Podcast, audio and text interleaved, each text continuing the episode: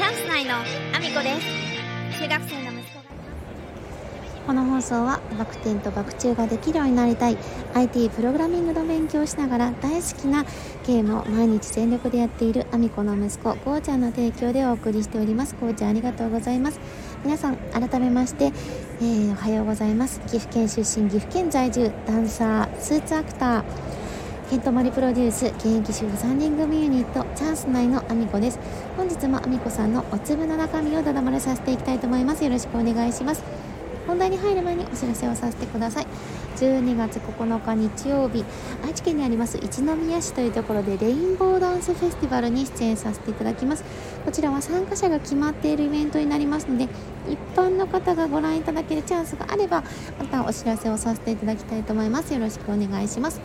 そして来年1月7日日曜日こちらは岐阜県にあります各務原市というところで第1回各務原映画祭が開催されます。こちら、えー各地から寄せられた町おこし映画が、えーたくさん見れますのでぜひお越しください。私はスタッフとして参加しております。入場無料です。そんなこんなで本題に移らせていただきたいと思うんですけれども金曜日に東京、えー土曜日の朝から仕事岐阜で仕事ですね。そして、えーまたあの夜出発して日曜日は東京でまた過ごす埼玉まで行きましたけども、えー息子がですね念願のイブさんという方のえーとですね一番有名なのは「呪術廻戦」というアニメのオープニングテーマに使われた「開会期間」という歌が多分一番皆さんも聞いたことあるんじゃないかなと思うんですけどもそのオープニングテーマを歌われているイブさんのライブに息子の念願ですね行ってきましていやーすごかったですね。あの私自身は知ってる歌もそんなにね息子が聴いてるのを、まあ、聞いてるというような感じなので聞いたことがないわけではないものの、まあ、メインで聴いてるのは息子なので私自身がねそんなに知ってるわけじゃないもののやっぱりライブっていいですね。すごくいい空気感の中でで息子もですねやっぱり大好きな方に会えたということでもう大喜びでしたね。感動してて、まあ、でも何よりびっくりしたのは私の隣にいた方がですねあの、ま、多分感動屋さんなんですかね。本当にイブさんが大好きなんだと思います。もうあのずっとですねやばいやばいやばいっていうのを連呼されててその叫び声でですね ちょっとあのあの大好きなね気持ちがねあのそうなってしまうことはすごく気持ちがねわからないわけじゃないのであのね全くもって否定するつもりはないんですよ。否定するつもりはないんだけどもちょっとあの叫びすぎててですねちょっと引いてしまいまして。ま あでもあのうんそれは嬉しいですよね。会いたかった人に会える。そして聴きたかった歌が聴ける。できっとその方をですね勇気づけたりあの普段のね生活の中をずっと共にした思い出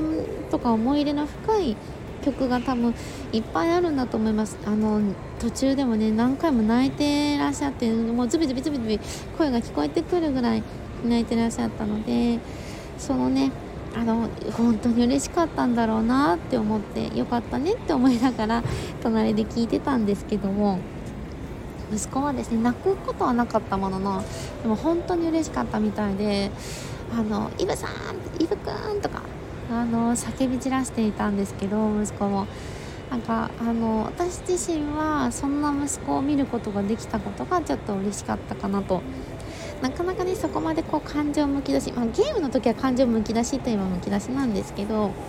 普段の生活の中でそんなにこうわーっと感動して叫び散らすっていうところはないのでこう見ててねあの連れてきてよかったなと。であの寒かったんですよ本当に寒くて途中雨が降ったりする中グッズ並んだりとかもあったので、まあ、息子にですねあの事前にグッズ販売があるんだから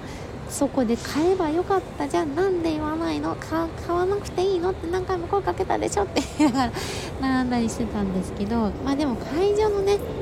あの中でこう並んで買うっていうのはそのみんながみんなそのイブさんのことが好きで、ね、イブさんに会いに来てて。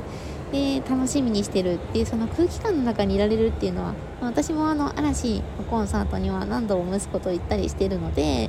まあ、気持ちもねすごくよくわかるのであの空気感はねすごく好きだったんですよ。ただちょっと寒かったんです。めちゃめちゃ寒くてですね途中ちょっとねあの泣きそうになりました。あまりの寒さに。長さ的にはねそんなねなんか嵐のグッズ販売っていうんだと国立の時とかはもう6時間以上並んだりとかだったので、まあ、それから考えるとね全然短い1時間とか2時間ぐらい全体で並んで買えてるので全然そんなねあの大変ってことはなかったんですけど。でもあの人を魅了するっていうことのその素晴らしさっていうんですかね。みんながみんなこうイブ君に向かってこう手を差し出しているというかなんか応援している姿であったりみんながイブ君に集中してこう見ている姿とかその空気感ですよね。これすごいことですよね。あの埼玉のスーパーアリーナなんで3万人ぐらいは収容できるんですかね。そんなにたくさんいたような感じはなかったので3万人いってないような気はするんですけど嵐の、えーと、ドームとかのコンサートでも3万4万かな？5万いってないですよね名古屋ドームとかだと。なのでそんなにたくさん人がいるような感じはなかったので全然それの規模からの3分の1いって1万人ぐらいしかいるようには見えなかったんでどのくらいいたかちょっとはっきり知らないんですけど。ただでもあの最後の最後にですねあのアジアツアーが発表されたので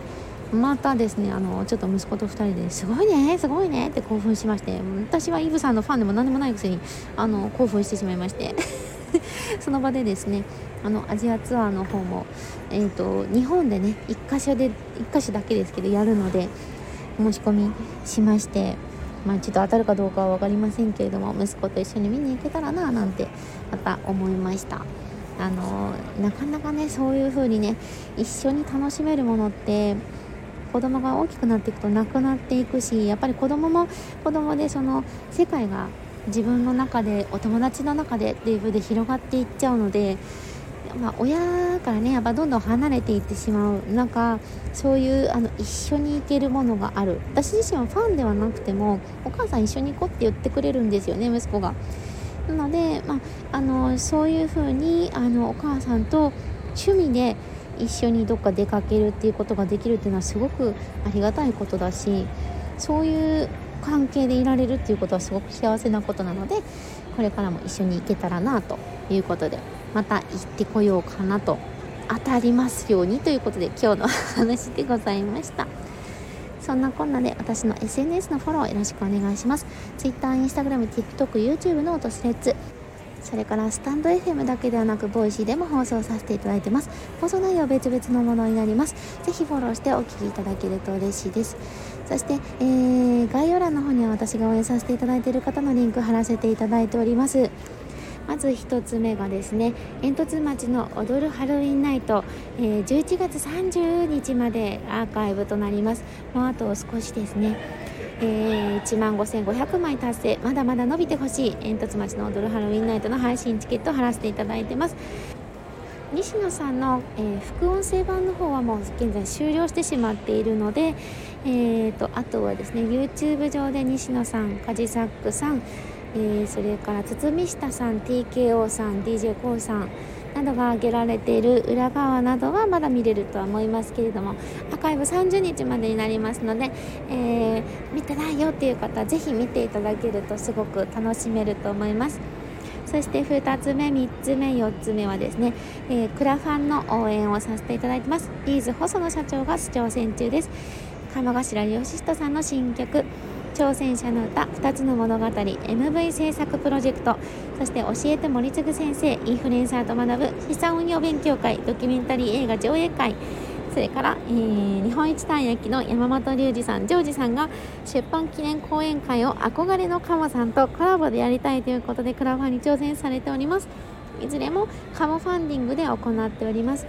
えー、とてもとてもあの興味深い、えー、クラファンのリターン出ておりますのでご覧いただけると嬉しいです。そしてシェアや応援などもぜひしていただけると嬉しいです。お待ちしております。そして、えー、西野さんに笑ってもらうためだけに挑戦しております、えー、西野さんが唯一、え、再生回数を狙ってあげられた伝説の近代スピーチ。を超えるアラフォーアミコさんがマッサージを受けているだけの動画のリンクを貼らせていただいてます。こちら現在1378万回、えー、まだまだじわじわと伸びておりますのでぜひ応援していただけると嬉しいです。そして、えー、スタンド FM ではスポンサー枠募集しております。1ヶ月スポンサー1日スポンサー日付指定のある1日スポンサーそして言わせたいだけの枠というものを設けておりますのでぜひ応援していただけると嬉しいです。お待ちしております。えー、昨日はですねちょっと放送が、えー、時間が取れず、えーと、ただただなんか休みますというだけの放送回になってしまいましてすいません、えー、またあの毎日続けていこうと思いますのでぜひ、えこれからもお聴きいただけると嬉しいです。そんなこんなで今日も一日ご安全にいってらっしゃい。朝はもっと